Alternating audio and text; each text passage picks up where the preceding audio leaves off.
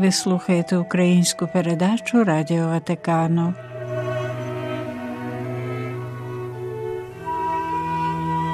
Християнський погляд на сім'ю.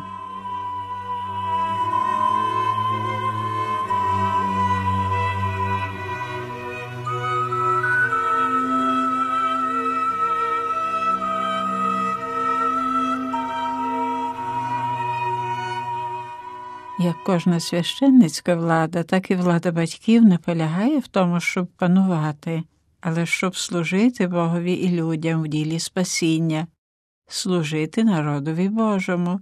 Звичайно, що батьки повинні служити Божому народові в середовищі своєї маленької церкви, тобто своєї родини, а поза нею, за її допомогою, мірою того, як їхня сімейна громада впливає на інших своїм апостолятом.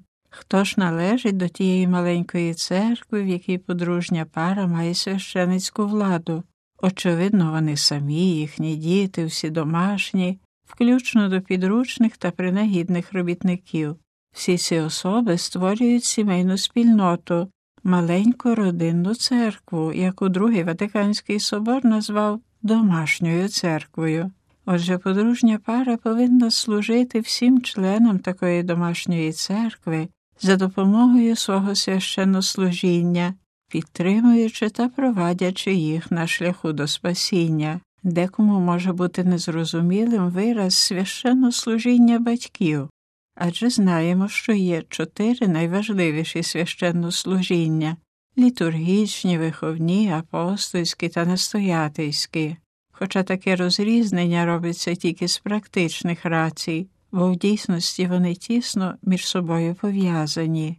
Отже, які ж літургічні завдання батьків в їхній домашній церкві? Щоб це зрозуміти, мусимо взяти до уваги те широке значення, що його має слово «літургія», адже воно не стосується лише молитви чи служби Божої, але і всього богопочитання. Це ж батьки вирішають, які молитви вибрати, і коли їх треба спільно проказувати, і вони самі ними керують. На них лежить відповідальність за те, щоб дітей своєчасно охрестити і миропомазати, щоб вони відбули сповідь та перше святе причастя. Тато і мама повинні навчати своїх дітей молитви та способу внутрішнього життя. Нелегко воно наладнати вдома життя молитви. Адже необхідно достосувати його до віку і потреб членів сім'ї. Часто трапляється таке, що завдання навчати дітей молитви доручається бабусі, бо батьки довго перебувають поза домом. Вранці виходять, а вночі повертаються з роботи. З виховних оглядів дітей навчають коротких молитов, хоча довгі молитви дуже до вподоби старшим. Однак для дітей вони нудні, їх втомлюють, і через деякий час можуть їх зовсім відвести від молитви. Відчуженість від релігії в багатьох випадках розпочалася саме так. Тому, отже, треба так вести молитву дітей, щоб вони навчились встановляти безпосередню злуку і особисту розмову з Богом. Кому вдається встановити таку злуку, той під релігійним оглядом стає зрілою і самостійною людиною. Як бачимо, літургічні завдання батьків тісно пов'язані з їхніми виховними завданнями.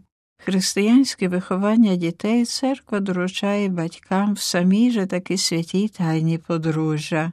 На їхні руки складається обов'язок виховання дітей, а також і те, щоб провадити їх шляхом спасіння. За посередництвом Святого Духа Господь Бог уділяє їм особливі ласки й дари, щоб вони могли якнайкраще приготувати своїх дітей, нових членів таїнственного тіла Христового, до зрілості і самостійної дороги спасіння. Батькам необхідно усвідомлювати важливість і тонкість виховних проблем, аби якнайкраще приготуватись до свого вагомого завдання – виховувати дітей згідно з християнськими засадами. Якщо хтось інший вдома чи поза домом співпрацює з ними у вихованні дітей, наприклад, бабуся, катехитка, вчителі, то це виконує з доручення батьків, отже має дотримуватись тих засад і виховних напрямків, що їх подають батьки. Дальше важливе завдання батьків полягає в тому, щоб керувати апостолятом у родині. Обов'язок апостоляту лежить не тільки на окремих членах, але на всій сім'ї, бо ж вона становить собою маленьку церкву, а церква – це якраз апостольська установа. На цьому полі можливості родини залежать від конкретних умов. Проте їх можна раз у раз визначати, якщо батьки та інші члени родини пам'ятають про свої апостольські завдання і дивляться на них відкритими очима. Адже завжди є чимало різних можливостей, щоб допомагати іншим людям, іншим родинам. Часом сім'я може брати участь в апостольській діяльності парафії чи єпархії. Останнім завданням подружньої пари, що заслуговує на згадку, є провід сім'ї, тобто тієї маленької церкви. Влада тієї домашньої церкви лежить в їхніх руках. Всі інші члени сімейної спільноти повинні її шанувати. З цього боку можуть часто виникати труднощі для молодої пари або для їхніх свекрів. Та все ж таки це необхідне. Молода пара походить з двох різних домів, з різними традиціями і різними звичаями. Одружившись, вони створюють третій дім, відмінний від отих двох. Матері чи свекрухи молодої пари не повинні накидати їм тих звичаїв, що панували в їхніх домах. Треба пошанувати право подружньої пари на власний стиль їхнього домашнього і подружнього життя.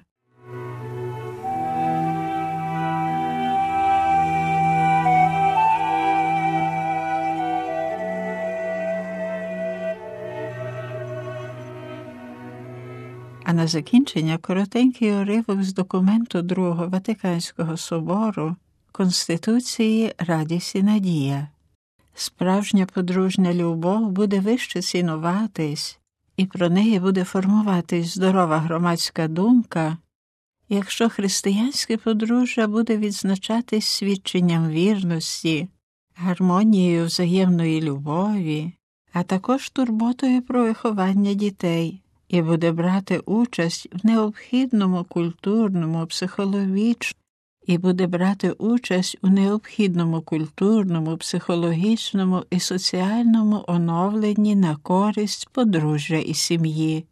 Юнаків і дівчат насамперед у лоні своєї власної сім'ї треба наставляти про гідність, завдання і обов'язки подружньої любові, щоб вони навчені цінувати чистоту стосунків, у відповідному віці змогли перейти від чесних заручин до шлюбу.